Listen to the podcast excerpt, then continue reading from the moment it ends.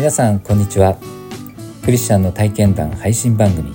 アンデルトークの時間です。今日もこの番組を聞いていただけること嬉しく思います。この番組はいつだってあなたのために大野キリスト教会がお送りします。F さんは4代続くクリスチャンホームで生まれました。F さんには家の宗教を引き継ぐという意識はありませんでしたが、神様が一番ということは繰り返し耳にして育ちました。F さんはおじいさんが毎週教会の礼拝プログラムを作っていたことを印象深く覚えています。当時はパソコンや印刷機がなかったので、おじいさんは一枚一枚ガリ版釣りで作っていました。私がもう小学校入る頃からインクを乾かすお手伝いをよくやってたんですね。面白かったんですね子供心に。ただちょっとした拍子にインクが手についちゃったり紙が汚れちゃったり、えー、ちょっと薄いところがあったり濃いところがあったりっていうことがあるんですけども私が見るところによるといやこれくらいちょっとぐらい端っこだし読む場所じゃないし汚れたっていいんじゃない？って思うものだったり、えー、字が薄くてもこれ読めないことない大丈夫だよって思うような部分であっても私のおじいちゃんはいやこれダメ って言うんですね。で、あ、もう一回やり直しかっていうような感じのことがたびたびありました。で、なんでかなと思うと、えっと、私のおじいちゃんがいつも言ってたのが、あの神様の仕事なんだから、えー、できることを精一杯、えー自分の最善を尽くすのが当たり前じゃないか。これだからこれはダメだ。もう一回やればできるんだから。もう一回やり直しってそういうようなことだったんですね。うちの中でも神様は一番そこは妥協しちゃいけない。そういうような芯のしっかりしたおじいちゃんでした。F さんも小さい頃から教会に通い聖歌隊に入っていました。小学校4年生の頃からですかね大人に混じって聖歌隊に加わって、えー、神様に賛美するようになりました曲の意味や背景歌詞歌詞の意味御言葉の理解、えーえー、聖歌隊のあの役割そういったことを一つ一つを曲を作り上げていく中で、えー、指導してくださる方があの丁寧に教えてくださるんですね。気持ちを一つにして、えー、共通理解の中で神様に賛美を捧げるんだってその時にできる最善のものを捧げるんだっていう姿勢なんですね。その中で得た御言葉やその信仰の姿勢っていう学びがその後、えー、一人暮らししたり就職して社会人としてやっていく中でかな大きな支えっていうか自分の中の芯になるものちょっと気持ちが揺らぎそうになった時にこうピッと戻るその指針のようなものになっていたように思います。社会人になった F さんはキリスト教精神を持って運営している特別養護老人ホームに就職し、高齢の方の介護の仕事をするようになりました。その施設でよくあの朝ミーティングの時に施設長が聖書の御言葉を読んだり共有したりする時があるんですけどよく言っていたのがマトイの福音書というところに「これら私の兄弟たちしかも最も小さい者たちの一人にしたのは私にしたのですという言葉があるんですね。でこれを考えた時にあ私自身手助けが必要としている目の前の一人に関わる時にその人に関わる時に、え、私がした行為はイエス様に対してしたのと同じことって言われているんだなって、えー、思った時に果たして私は最善を尽くせたのだろうか？この人にそうしてよかったのか？こういう言葉でよかったのだろうか？っていうのをこう思い返しながら、えー、仕事に向かうようになりました。もともとあの人の気持ちを察するのも上手じゃないしえー、容量も悪い私だったので、えー、失敗も多いんですね。仕事でもそうですし人との関わりの中でも失敗も多いんですけどもでもこう神様が働かれるところって決してこう完璧な場所で働かれるとは限らないんだなっていうのはねあの思いましたのであ私は私のできる私の役割の中で、えー、精一杯させてもらってていいんだな自分は自分のままでいいんだって、えー、こう頑張りすぎずでもなるべく頑張りみたいな形で、えー、できたかなっていうのはあ思ってます。施設には寝たきりの方や認知症の方も多く肉体的にも精神的にも大変な仕事でしたが働く人たちを支えてくれたのもまた入居者の方でした。夜勤明けの時に時々声をかけてくださる婦人の方がいらして前にも聞いたと思うんだけどもあなたの名前教えてちょうだいって、えー、聞いてくるんですね。で私の名前をお伝えするとちょこちょこっとメモにしてお部屋に戻るんですよ。あ後で他の職員から聞いたんですけれどもその方はお部屋に戻って毎日職員のために職員の健康やあの家族の幸せとかその将来のこととかあの一人一人に名前を挙げてお祈りしてくれてるのよってあなたたちのことを支えてくれてるのよっていうようなことを先輩の職員から言われてびっくりしたんですね。ありがたいなと思ってあの普段こうお世話をしている側のような一見思うんですけれど実はお世話させてもらっているというかあのえっと、入居者の人たちにいろんなことを教えてもらいましたし育ててもらったんだなと思うし、えー、辛い時や落ち込んでいる時に励ましてもらっていましたし本当にこう人生の先輩なんですよね支えられてたんだなって時には厳しく教えてもらうこともあったんですけど鍛えられたなって、えー、温かく見守られてたんだろうなと思っています。はい。F さんの働いていた施設は関連施設がアメリカにあり F さんは2週間ほどのアメリカの研修に参加しました。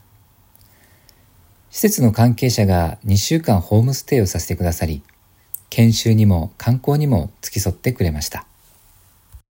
そのホストマザーが温かい方で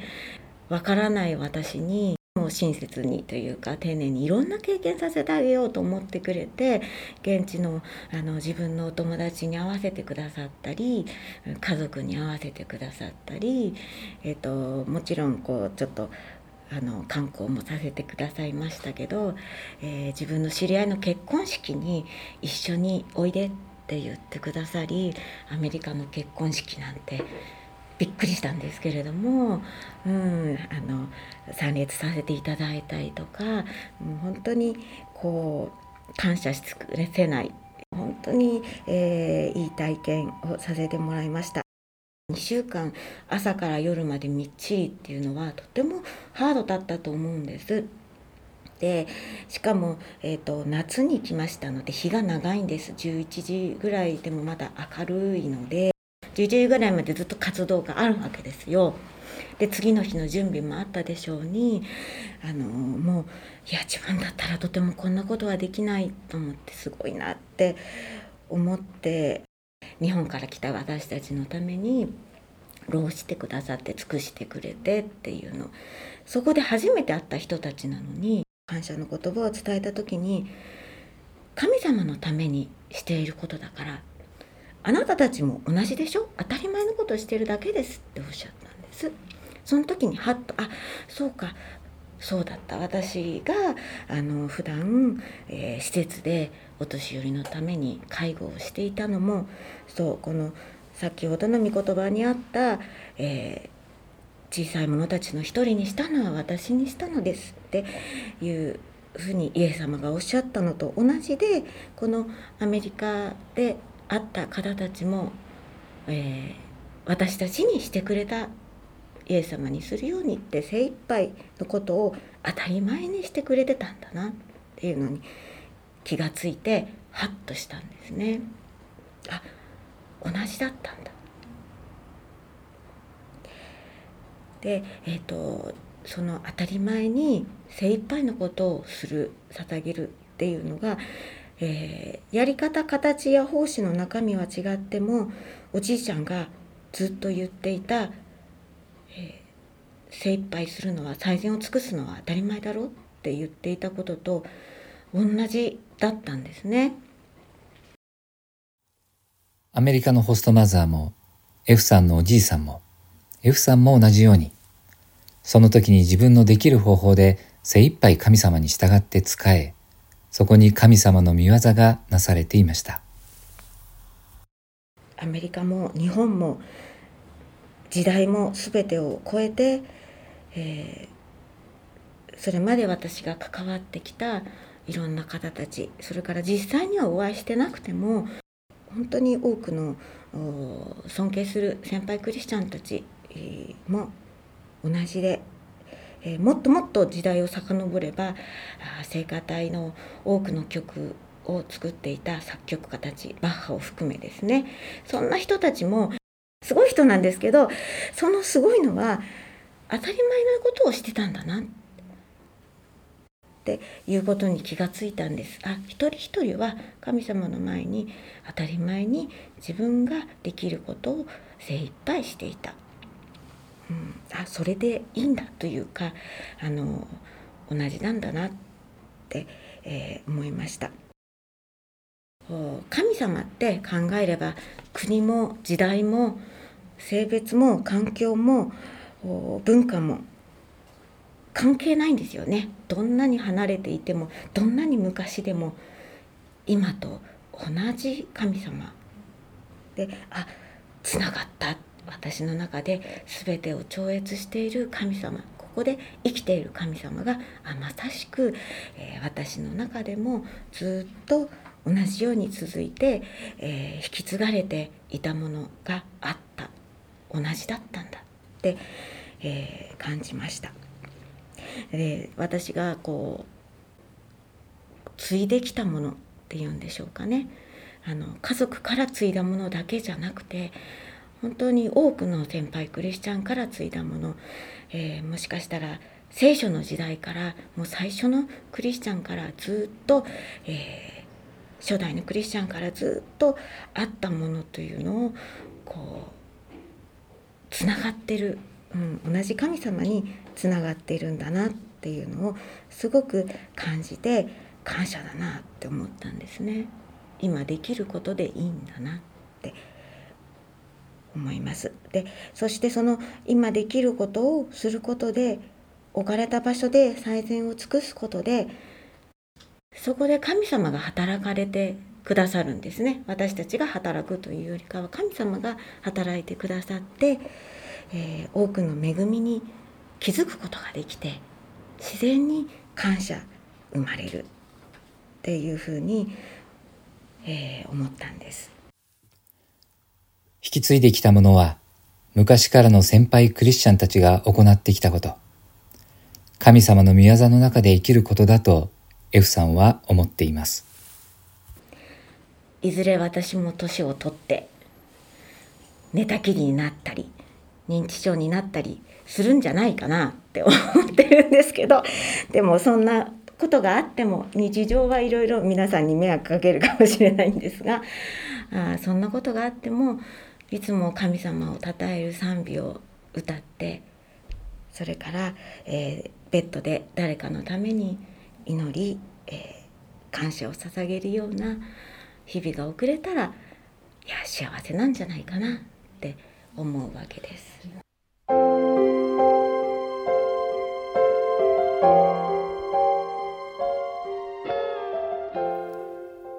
私の兄弟たち、